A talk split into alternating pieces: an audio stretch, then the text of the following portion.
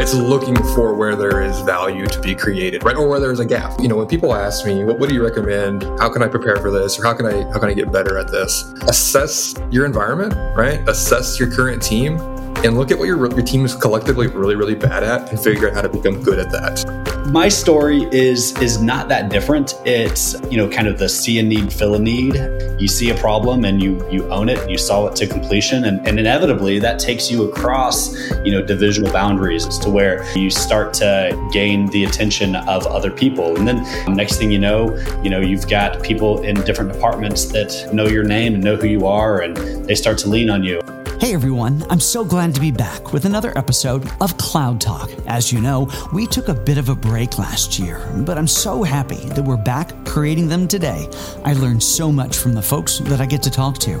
Now, as you know, our goal here at the Rackspace Solve program is to help you be better and to make better decisions for your company and for yourself. Now, in today's episode, I have Travis Runty and Josh Prewett, two incredible leaders here at Rackspace sharing, well, not necessarily about Rackspace, but about their careers. It's my hope that their experiences will help you and your career. Now, after the interview, I've got some updates for you and information about our next guest on Cloud Talk, so stick around after the interview the line between application and infrastructure is virtually invisible in these modern apps. The kind of thing that a global computing fabric with immense resilience and scale can deliver without even breaking a sweat. That's really what the promise of the cloud's always been.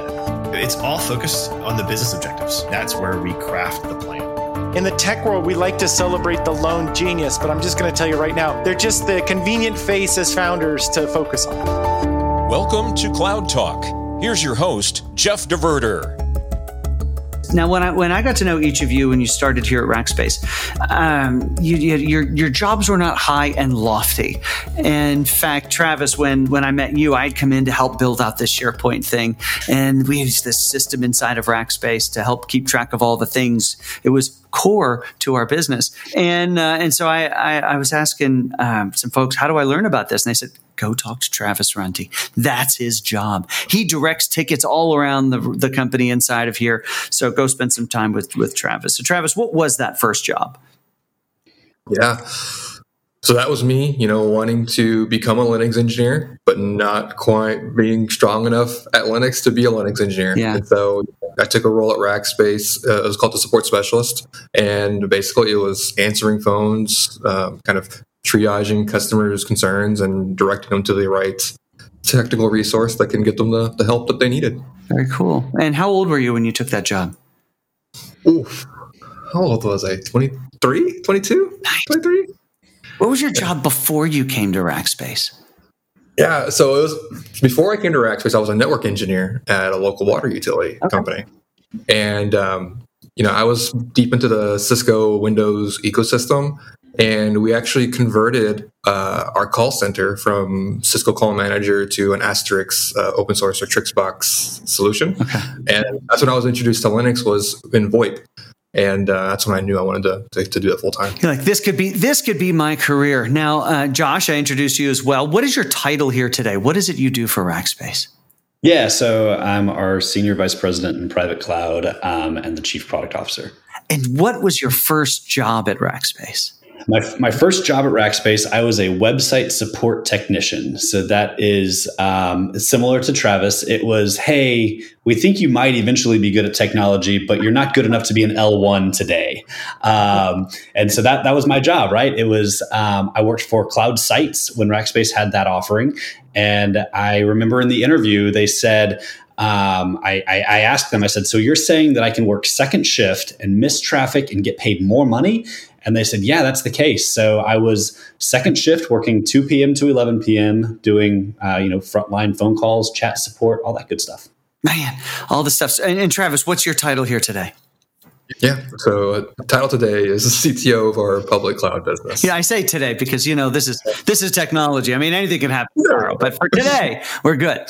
So I think that that when we use the when we think about Rackspace, and I think this is true of a lot of technology companies, that the word meritocracy really starts to shine. You know that you can advance in your career um, based on, in large part, your ability to do what you're told to deliver to bring value to the to the organization. Because obviously there were there were leaders along the way that that saw that what you guys were doing was creating value. You were you were studying on your own time. You were coming up to speed on on the things that we do. And and off you went to the races. And um and so I'm curious to, you know, one of my first questions or thoughts is, do you think that's true of a lot of, of industries? Uh, I guess it's a two part question. One, when you started at Rackspace, so that would have been back, Travis, I came here in, in 2008 and you were here before I got here. So that's a while ago. Um, and do you think that it is more or less true of other industries today? So Josh, starting with you, what, what how much do you think this has changed over time and, and affecting other industries? Oh man, so I, I do think that um, it's maybe slightly more true in technology because in technology, you know, it's it's maybe a little bit easier to prove what you are capable of and, and what you can do. There's also so many other things like certifications that exist out there um, that maybe aren't like your traditional, uh, you know, four year degree path. Um, it, but you know, the advice that I give to like I'll call them young people, which makes me feel real old.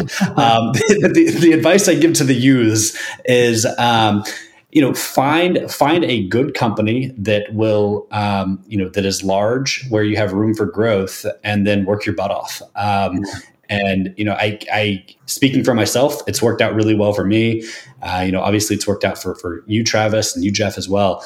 Um, because I do think that there's there's a key point in there of find a company of size where you can go and work your butt off because then you're not you're not capped by hey you've got to wait for the person ahead of you to either right. die or quit right like that's that's the problem with working in you know small companies is you know you can only go so far before you're you know log jammed and you have to wait for that person ahead of you to die or to quit um, and then you have nowhere else to go and i think that's been one of the benefits of being at rackspace that you know, when I joined, we were about 2,000 employees. Today, we're about 7,000 employees, um, and so that's that's always given the opportunity for there to be something else to go do, something else to go learn. Well, in your career, you bounced around around the company a fair amount. But before you get into that, I want to go over, you know, Travis, how how have you seen it? Because you have also been a person as you've grown in your career that have had a, a pretty fair amount of people reporting to you in different phases in the career. So when you think about, you know, what you would look for, or you know, the behaviors of what you see inside of the tech industry or outside of the tech industry, how do you see that changing? Yeah. So it's interesting. Um, you mentioned earlier doing what you're told, right? It's not that. No. It's it's it's looking for where there is value to be created, right, or where there's a gap, right? Uh, and so, you know, when people ask me, "What, what do you recommend? How can I prepare for this, or how can I how can I get better at this?" Um, assess your environment, right? Assess your current team, and look at what your your team is collectively really really bad at and figure out how to become good at that. Like that's been my my that's your M. My over and over again. Who are we as a team? Where are we not good at? And and I love learning new things. And and and one unique unique thing about the technology industry is that I can go Google something. I can go YouTube some some videos and I have the right to explore. And if I get it wrong, I'm not going to like take down a hospital or something crazy, right? It's have space to try things and create and explore. So, give me an example of a time you saw an opportunity, you saw a hole in the team, and thought, "I can do this." Oh, that's a good question.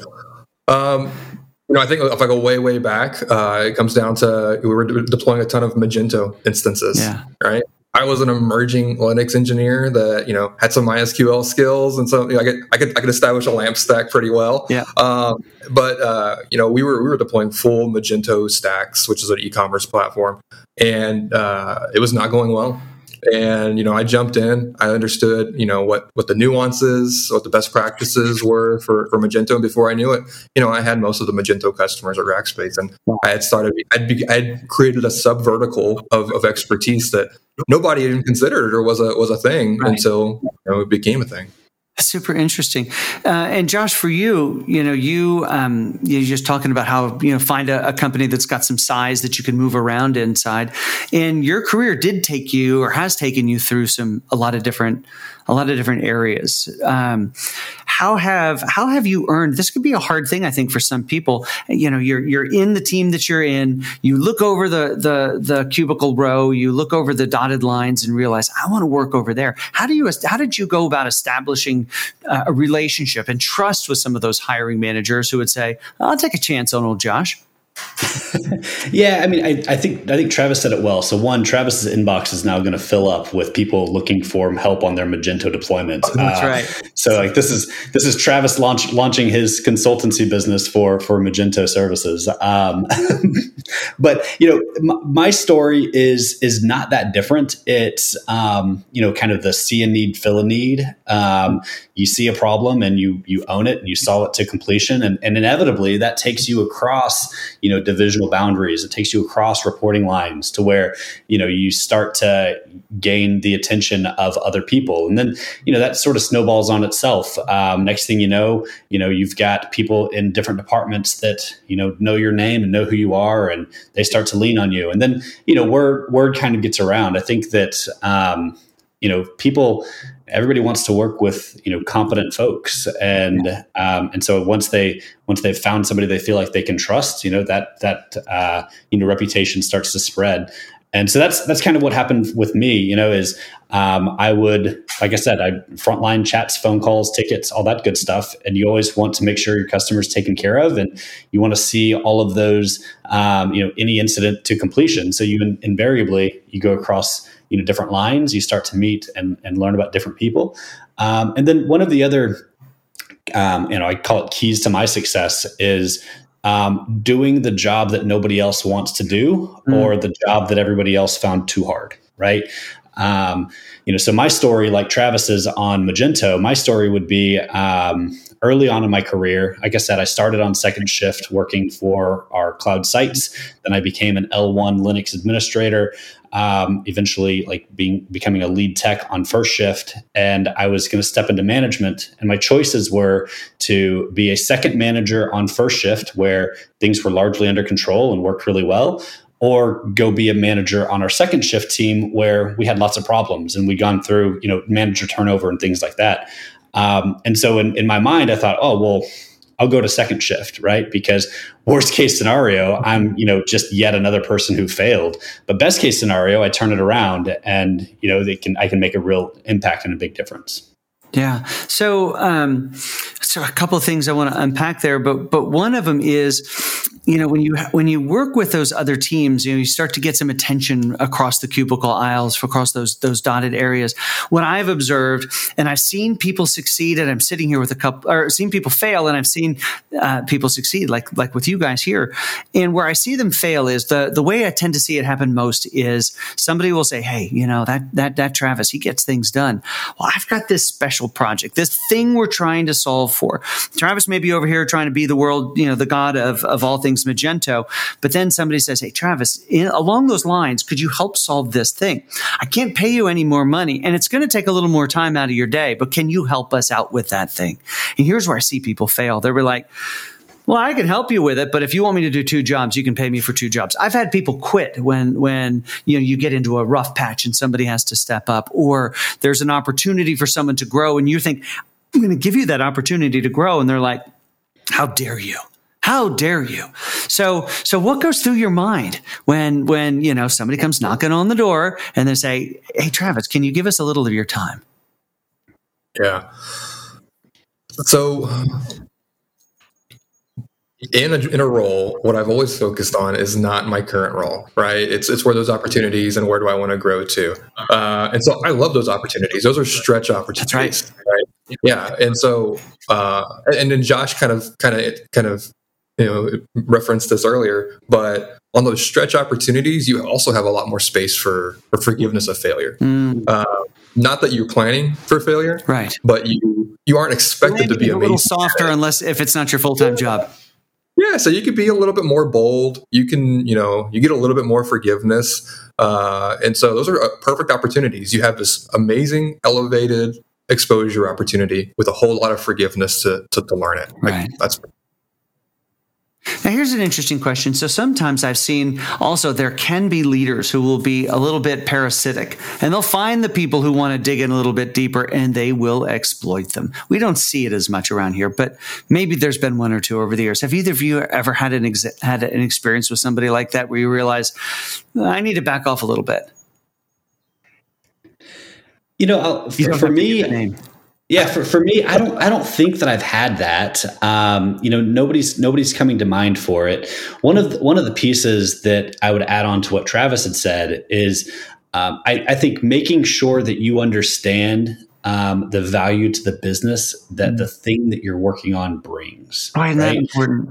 Um, and and that's that's so key because it, like it, as long as you understand like who's really driving it? Is it just your direct manager? Is it a manager in a different department? Like like who's who's really driving it and what's the value to the business that it brings? And is it a priority of you know that key executive? And and if it is then then great right? But if it's not then you've got to question like hey is this is this the thing where everybody wants to be spending their time? And it's really easy to figure out like especially at rackspace where our whole executive team is is extremely accessible right? Like you can you can go and have a conversation with our ceo amar and and say like hey is this a priority? Is this what i should be working on? And i think he'll give really good clear direction and advice on it. And so for for somebody who did find themselves in a position like that jeff where they were worried about like hey i feel like am i being taken advantage of here am i doing too much and like make sure that it really is part of the strategic direction of whatever company it is that you're working for Yeah. um, and if it is then you know go attach yourself to it and knock it out of the park and do amazing things Love that. um, and if it's not then you know find find something that is Find something. So that's a really great point, Josh. And I will say that was a lesson that I learned pretty early on. Uh, and I'll tell you, there was a shift in how I approached, uh, we'll say complicated or complex engagements. Um, you know, I, I, I like simple, I like low maintenance. And uh, I grew up um, being told that, you know, just figure it out. Yeah. Figure it out, right? Don't make a fuss about it. Just make it happen.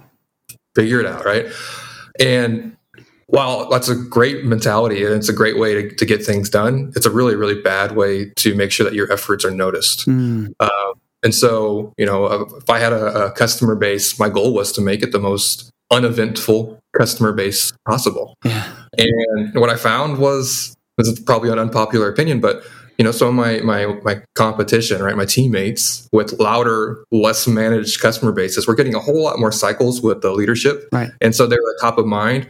And you know, I was really, really working crazy to keep a really, you say, manageable or cooperative customer base Yeah. and I just wasn't getting any visibility, right? I was really knocking it out of the park, but no one knew what I was doing. And so there is a, a slight, I say slight because it can be overdone very, very, very quickly, but there's a slight element to make sure that you are marketing your efforts and your progress as well. That's a responsibility that people undervalue uh, pretty often. This episode of Cloud Talk is sponsored by Cisco App Dynamics. Technical environments are getting more complex, and Cisco App Dynamics is helping to cut through the noise. Their full stack observability solutions help make every tech decision a business decision and keep everyone all on the same page. App Dynamics software enables deeper understanding of both user and application behavior so that your teams can see, share, and take action all in real time. Just go to appdynamics.com to learn more, schedule a live demo, or even start a 15 day free trial to see the difference for yourself that Cisco App Dynamics can make in your mission critical applications. All right, with that, let's get back to the program. That's a really good point to bring up in that there there is a need to, like you say, very, very carefully and very cautiously, but to market yourself. Make sure that the right people can uh, have visibility to what's to what's going on. And it brings up really an interesting point that I've talked about a lot over on the live stream, and that is the the the need and the use of mentors. How has how has that factored into both of y'all's careers here in thinking about not just how do I go find that next job or start doing it now and get the right attention, but actually start to consult with some folks who are a few clicks ahead inside of the organization, be it formally or informally. How has that worked out? Josh, over to, to you. Yeah, you know, um, I, I I always think that mentoring is such an interesting concept because like if somebody asked me today like hey who are who are your mentors? it'd be hard for me to point to somebody because i've never had that conversation where i go to somebody like you're in middle school and said hey will you go out with me? Will you be my mentor? Um, I, have never I, I've never had that conversation but there's a lot of people that i i you know look to for advice. I mean look both of you guys like we have our text conversations or signal conversations where you know we'll we'll just chat back and forth and uh, there's there's people that are in you know even more like like very junior roles where I'll value their opinion. And so I think that mentorship doesn't necessarily mean that it has to be like this you know oracle C level you know grizzled gray haired uh, person that is is your is your mentor. Like, it, it, doesn't have to be that right. Like like a, a mentor can be anybody who gives you advice that you find valuable right? Yeah, it's a great, um, great call out. And, and and and so I think that you know finding those people, finding your people whose advice you value and advice you trust, and then it doesn't really matter like where they are in their career, what industry they're in, um, because as you think about problems that you have, you'll have your network of people who you know you can bounce the idea off of them. And you know whether it's a, a an, an, email draft that you think maybe you want to send to the ceo or maybe it's you know career advice or something like that you get your people that you can bounce things off of. Um, and so it's been it's been immensely important to me at rackspace right? Um, I've gone through, I, have lost count at this point, but I'm, I'm going to guess it's probably upwards of 18 to 20 bosses. Um, and some of them have been absolutely amazing and fantastic. Some of them haven't been as great, right? But you can always learn something from everybody. Oh, you really can. How about you, Travis? How has that factored into your career? Yeah, uh, so I've had great mentors, uh, most of them unofficial. Hmm. Uh, and it's interesting that everybody needs or expects something different from a mentor, right? I've had I've had folks that uh, are unable to like relay a message that's well intended but not be received well intended, right? That's a great opportunity to have a sounding board of a person that could hear your message and help you tailor that message, right? I'll tell you personally where where I've leveraged mentors in the past uh, is, is understanding context and perspective. Uh, that's so good. Yeah, and so like I think as an engineer, young engineer especially, there's a tendency to have your world, right? Your own world, yeah. where you make up your own reality, and you think that the technology is the center of the world, and you know all this great stuff, and really, you know, having some senior leaders that can can help you say, well, we're doing this or we're approaching this because of A, B, C. Yeah, here's the why. And here's the why, right? And, and and then you realize, oh man, this is a bigger ecosystem than just me on a console.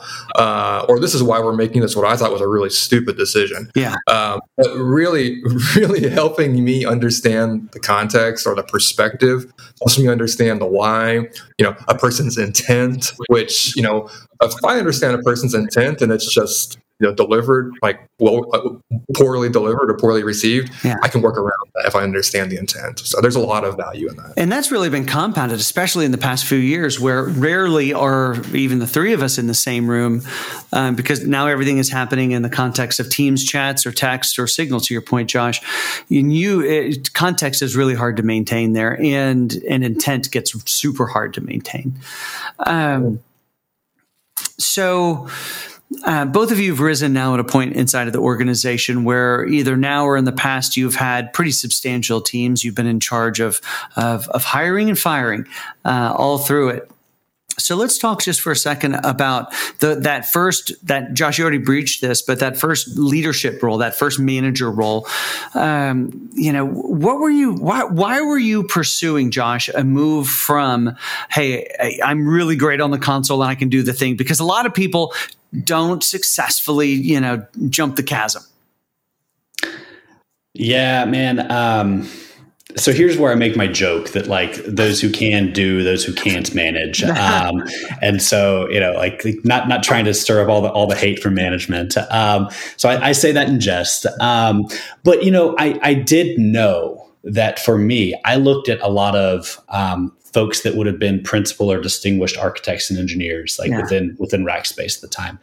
I looked at them and I thought, man, like I'm I'm a good technical person, but I will never be at that level. Right. Um, and you know, maybe I was selling myself short, maybe I wasn't, but I I did recognize that I had a pretty good knack for um, business and being that translation layer between technical people and technical requirements and business and business requirements. It's so Um, important. Yeah.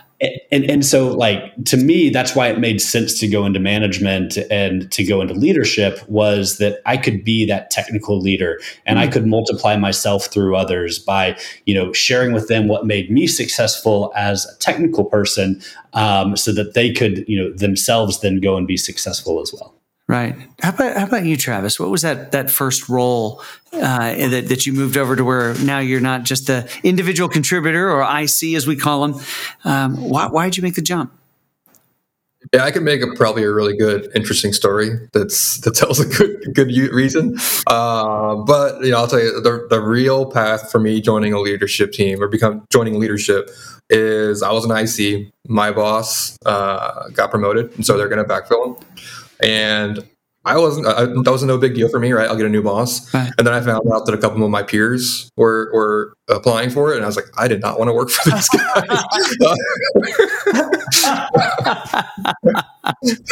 so they're going to do it. I'm going to do it. Uh, so that's how it, that's how it went down. That well, a really good story, especially as you know somebody. You think, oh, you can you can't even you know you can't find your way around a shell, let alone you know an HR system to manage my life. Man, I think eh, so. So one, that's that's a hilarious story, and and in the you know 13 years that I've known Travis, I actually have never heard that one before. So that's that's one that's fantastic. But eh, but to me, it highlights something that I think is important, and that is that management is a different career path hmm. than being a technical person, Yeah. right? And and like obviously for Travis, like this, it, it worked out well, right? Um, but one of the things that we often see is um, hey, you're really, really, really good at doing the thing. Go and manage other people to do the thing. Yes. And it doesn't always work out. It's not always Right. work out. Be, because, you know, being a really great technical person doesn't necessarily mean that you're going to be a really great leader of people. Right. And it's as as as I grew and I started to manage managers, it was one of the things that I would, you know, coach them on as they move from that IC role into a management role is that it's a it's a totally different career path. Right. It is people leadership and people development um, and a dash of the thing that you were so great at. But you've got to really, you know, be willing to do the people leadership and people development and and recognize that that is your job Right. um, as opposed to you know being the person who's really good at the thing. Yeah, because if you think about it, before your job was to make the system better. Now your job is to make a human better. So that they can Exactly. make the system better. All right, so let's continue in the the trust tree here with with Travis. What was the hardest part that he started? So Josh, what was the hardest part of making that shift? Something you didn't expect, or something that was like, oh crap, I'm, I messed that up. Yeah, yeah. Uh, okay, I, I know exactly what it was because I had a, a practical meltdown over it. And so, uh, you know, as an engineer, uh, systems do what they're told, Yeah. right? Uh, and it's a very direct sort of thing, right? They'll, they'll, they'll do the wrong thing if you tell them to do the wrong thing, but they'll do what, you- it's told, right? Um, and but you feel like you're making quick impact. You're you're able to make quick decisions, right? And you're just boom, boom, boom, boom, go, go, go. Uh, when I joined the leadership team, um, I did not feel effective at all. Right? Um, I couldn't come to quick decisions. Uh, I didn't feel like I was making the team better. Right. Uh, I didn't feel like I was building a followership or buy-in or moment, momentum. And uh, I was like, what am I doing wrong? I can't do anything. Nothing is moving the way it needs to move. I'm not moving it forward. It's not. It's Yeah. and my leader at the time tells me, it's, you have to influence. It's a, it's a much, much, much slower process. You have to influence. You have to operate in spaces of gray, right? Uh, and you have to to be okay, you know, compromising a little bit more frequently. And and for me, that was a really, really, really big piece because I just felt ineffective for a really long time. Right. And then I, I, I learned to embrace that, say, ambiguity. Nice. How about you, Josh? What what what caught, what was hard for Yeah. you? Um, one, I, th- I, think I think Travis's answer was great, right? really I, um, you know, it, it, was described to me, and I've described it to others as when you're when you're an IC, you oftentimes you get wins every day, right? Um, as an IC, I might answer you know 80 tickets in a day and solve 80 different customer problems, um, right. and I have a lot of wins in that day. Um, and then you move into leadership and your wins are fewer and farther in between, right? You're taking on larger projects that take a long time to get out and, and, and things like that. And so your, your, your wins feel like they're, they're further off. Um, my answer though is going to be different. My, my answer is um, the performance management side, Ooh. right? Um, and this is something that, you know, I, I talked about people who go from um, ICs, you know, people doing the thing to managing people who do the thing. Um, the struggle that they all have is performance management. And the reason why is because the reason they were promoted to being a manager is because they didn't have any of those problems. and so like they've they've never even been in the room when a performance improvement plan is being delivered. They have they have no idea how to have that conversation because they've never been on the receiving end of it. They've never seen it happen. And so, you know, fortunately at Rackspace, we have um, really great manager onboarding and like new manager training to kind of help step through that. We have, you know, really great HR partners that help, you know, people step through that. Um, but that I, for, for me, was the most difficult thing about going from IC to to manager. You know, however long ago that was. Wow, it's really, really. Um great examples. Uh, you know, it's a really cool point to, to bring out, Josh, and the fact that you know you got promoted because you're knocking things out of the park, not because you had great experience in pips. Oh, this is how I do that. Oh, yeah, just like the last time I got one. No, you never got one.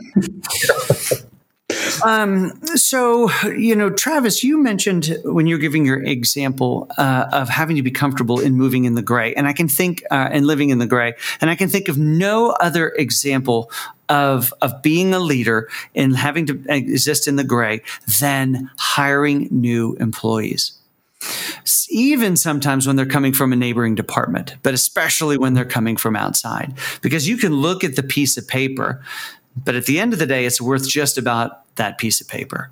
So, so talk about you know as you've hired people. Let's talk about some of the things that that you found works well. When when do you start to feel that that tick in the gut that says, "I could make this bet"? Yeah, yeah. You know, I think uh, bringing the team along with you is a huge piece, right? Because uh, it's a community effort to onboard yeah. a new team member. And you know, if they're not bought in on the potential or the fit of, of a new team member, that's a really painful process for everybody involved. Yeah. Um, and you know, I think there's different approaches. People, uh, people, you know, apply pressure during the interview process to see, you know, what cracks form. Uh, I don't love that that that, strategy at times because it's not really inviting, right? Or recruiting, at, but um, I do think there is uh, some value in creating a tense situation during yeah. the interview. Um, and and you know the best way that I find to do that is I, I go through a resume and I find a specific achievement that they're proud of. And mm. I actually understand what their direct what their actual role was in that right? Not right. just if they participated. But um you know I think that it has to be a, a, a team effort. I think that you can make the process as exhaustive as, as possible. Um, you can make the vetting as exhaustive as possible. But reality is you're taking a leap right, for every external hire that you do yeah. Uh, you really are. And so you'll get it wrong, right? You will get it wrong. If you do enough hires, you're going to get it wrong. Yeah. And so I think being prepared. Yeah, I think being prepared to have that performance management conversation when you do get it wrong is is is is the hardest part, but it's probably the least commonly done. So, but but so to, to, double down on that, then you know you're, you're making a you're making a bet, you're making a gamble that that your initial findings and feelings and the whole, that of the team that this person's going to be a win. Um, you know how much leash do you give you know when you think about that at, at, and isn't that maybe even also the value of the pip because you can say whoa this isn't going so well. Let's just not cut and run but let's find a way to make you successful. Yeah. So if you're if, if, I'm ever on the edge, right, I would much much much rather miss the right hire than make the wrong hire. Mm-hmm. It's a it's a it's a tremendous drain on every element to coach to improve to right size, right right fit Yeah. a bad. Uh, that is an exhaustive process, um, and so, but from a from a uh, leash or runway perspective, you know, I would say it depends on where the misfit is, right? Uh, or not misfit, where the lack of fit is. Yeah. Um, you know, is it a personality or a character flaw? I don't think those you can't fix that. Can't fix right? that. So, and so I that's a pretty quick one to address. Yeah. Uh, is it, man, we place this person in the wrong role. Like they're really a racker fit, uh, they're a team fit, but just the way their communication's now or the way they process things or their technical background just not a fit. Yeah. I think we have a ton of leeway or opportunity to, to get flexible there. Yeah. So, Josh, I, th- I think Travis really nailed that one. But let's let's talk for you, to you for a second about you know what are things that stand out when you're when you're going through the process with someone that are either like ah solid, love to work with this person, or what are maybe some characteristics of this is not a fit here. So, I, for for me, you know, you can call it culture if you want, right? Like, I think cultural fit is the most important thing. Um, you know, I, uh, a lot of the times I, I, joke that I'll spend more time with y'all than I will my family, and so, yeah. um, you know, I, I, really hope I like you. Um, and so, so I, I think cultural fit is part of that, and and what cultural fit really means is it's it's your attitude. It's you. It's how you show up. It's your willingness to listen and learn.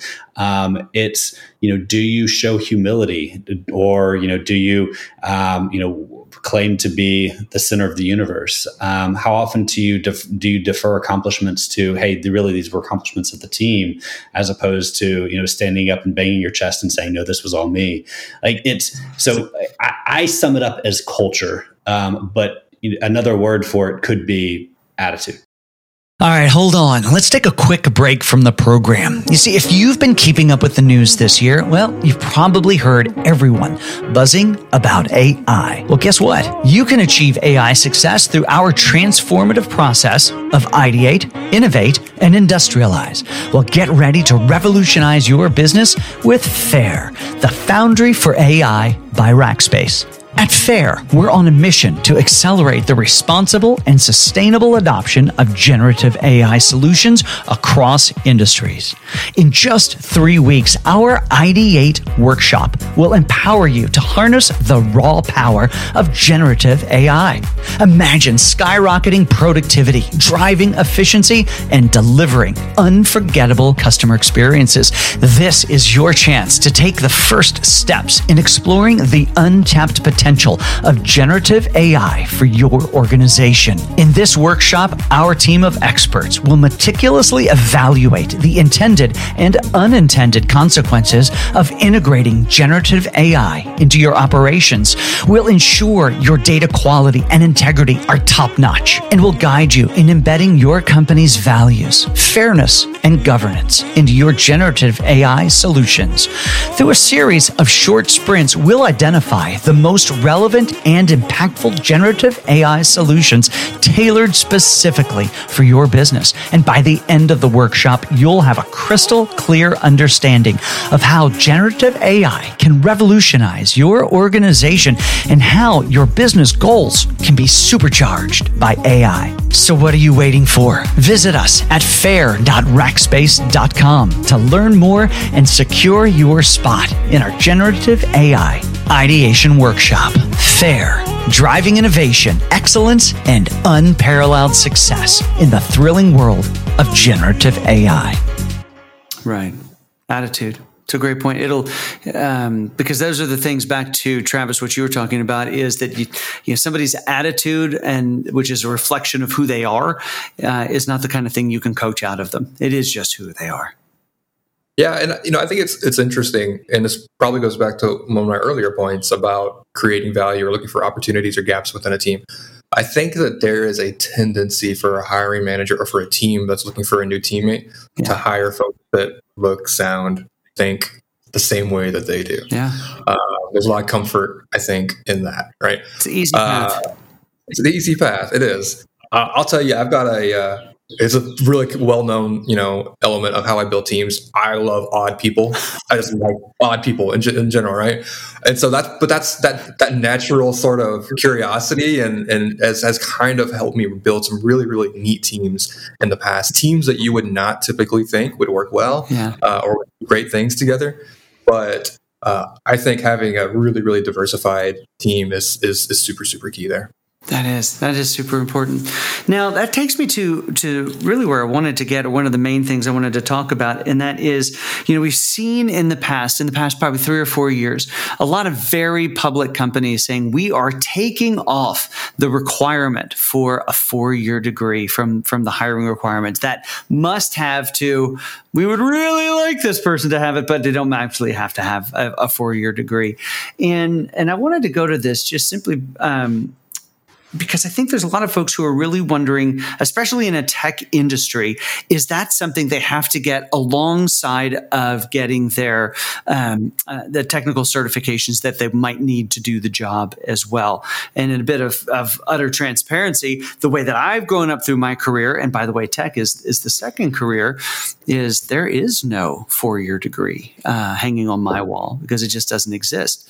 Um, so I snuck through the cracks. Uh, but but so so how important is that to each of you in your hiring in in fulfilling the roles that, that you've got on your teams?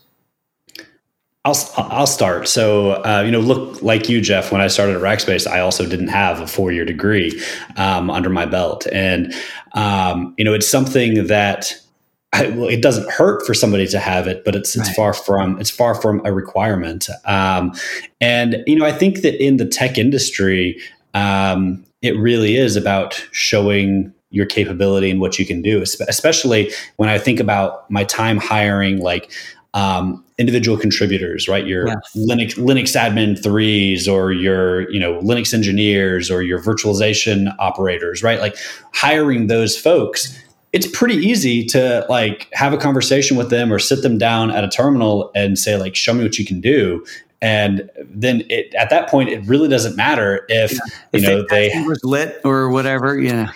Yeah it, it, that's exactly it. I mean um, it's been it's been a while since I've even looked at statistics of this on like my direct teams, and so I, I yeah. truthfully I do not know uh, what the makeup of my direct team is for um, has a degree versus doesn't. But I can tell you that when I when I polled um, the organization that I was leading about four years ago, it was about uh, you know 150 or so people. Um, it was it was roughly 50 50 um, I, I, had about half that had a four year degree and about half that didn't.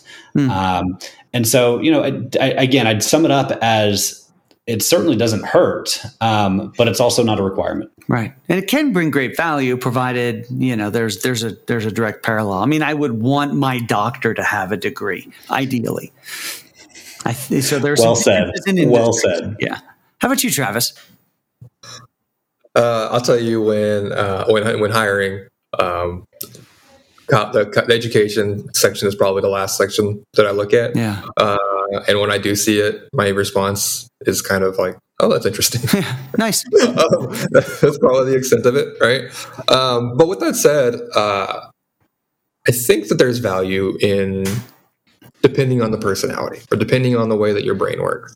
Um, and so I know that I'm a very mechanically minded person, and I made Linux my hobby at a point in time, right? Yeah. And so it was I, all I did every day, all day, um, and that's how I learned it. Yeah. But there are people that required learning in a more structured way, right? Uh, or don't have some of the context that's required to, you know, piece together a virtual mechanical system. Mm-hmm. Uh, and so, you know, I think that supporting structured elements there can be really, really valuable for the right mindset. That can also be really, really, really disengaging and, you know, kind of stunting for uh, the wrong personality or a different type of personality. Yeah.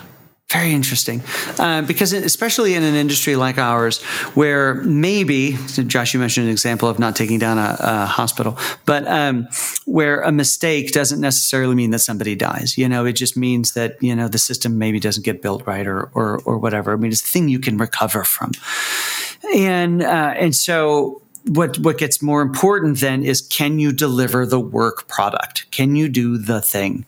Um, can you can you build the the the Linux environment? Can you you know chat online with somebody get it solved for? And then can you build a following and a reputation for being able to learn things and deliver them and grow inside of the company to be at a vice president level?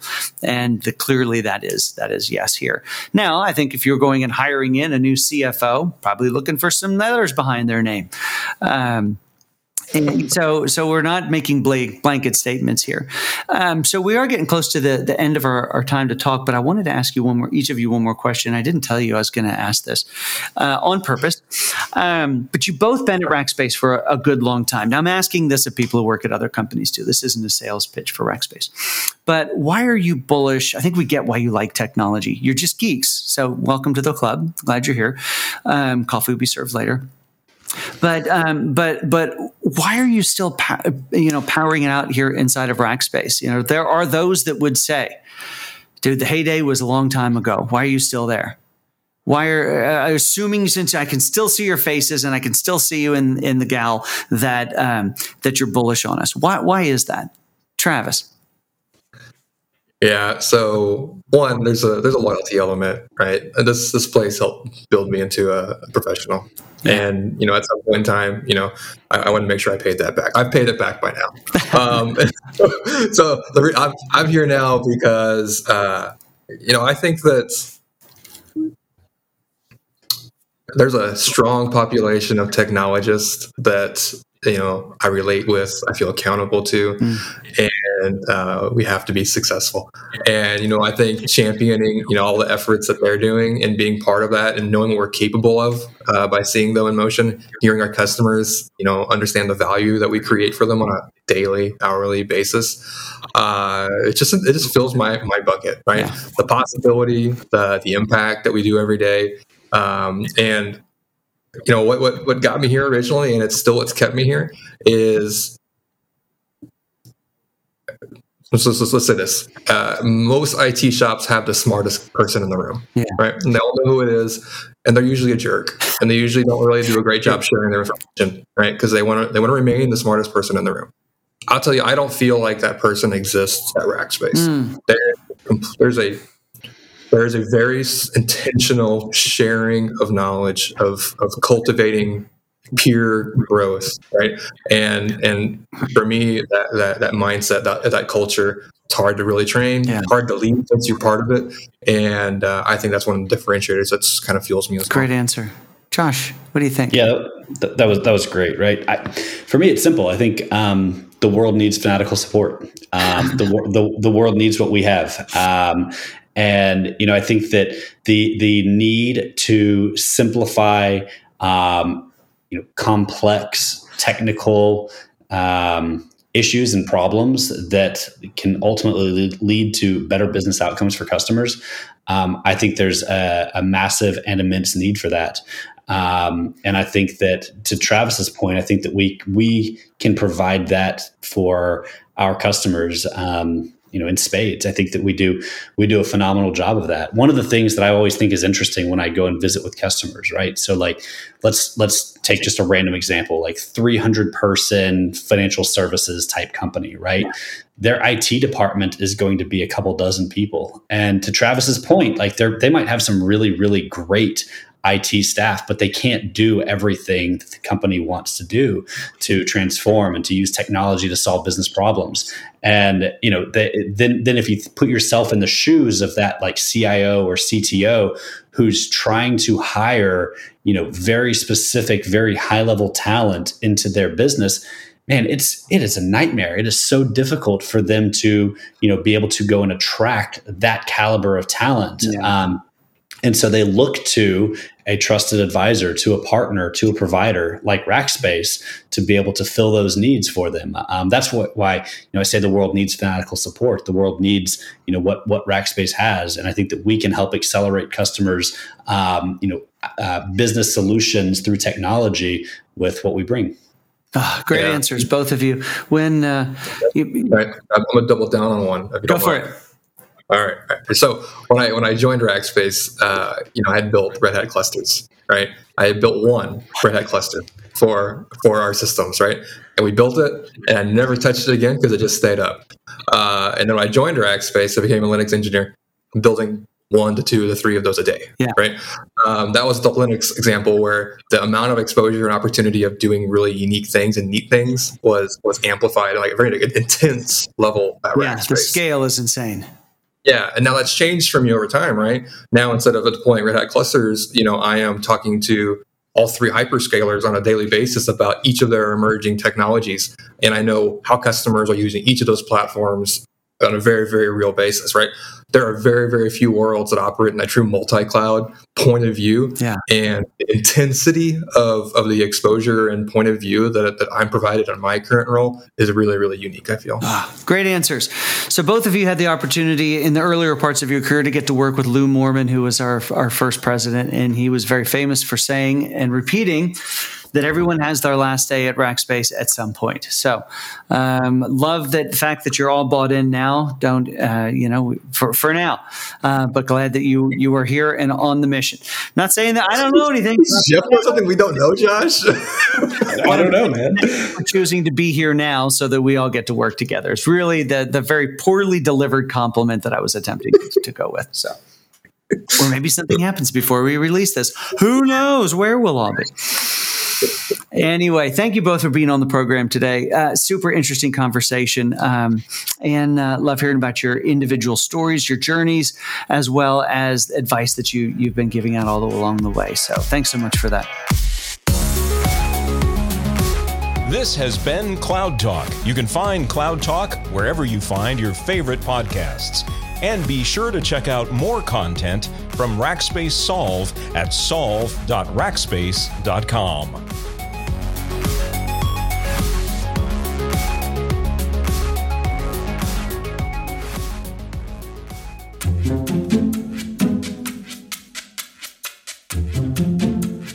Well, those are two smart dudes, and I'm happy to say, a couple of really good friends. I hope you learned a few things from their experiences. Now, two episodes ago, I had the pleasure of having DK Sinha on the program. Now, DK is the president of our public cloud here at Rackspace Technology. Now, in the next episode of Cloud Talk, I have his peer, the president of private cloud at Rackspace, Mr. Brian Lillie, on the program. You're going to be amazed at some of the things that he's had the opportunity to do in his career. I hope you've subscribed to the podcast so that it shows up automatically in your feed. Now, if you're enjoying these conversations and want to pay it back a bit, how about leaving us one of those nifty five star reviews or even sharing this podcast with a friend? And in the words of Kramer from Seinfeld in the Death Blow episode, I'd consider it a personal favor. Well, that's going to do it for this week's episode, folks. We'll see you soon on the next episode of Cloud Talk.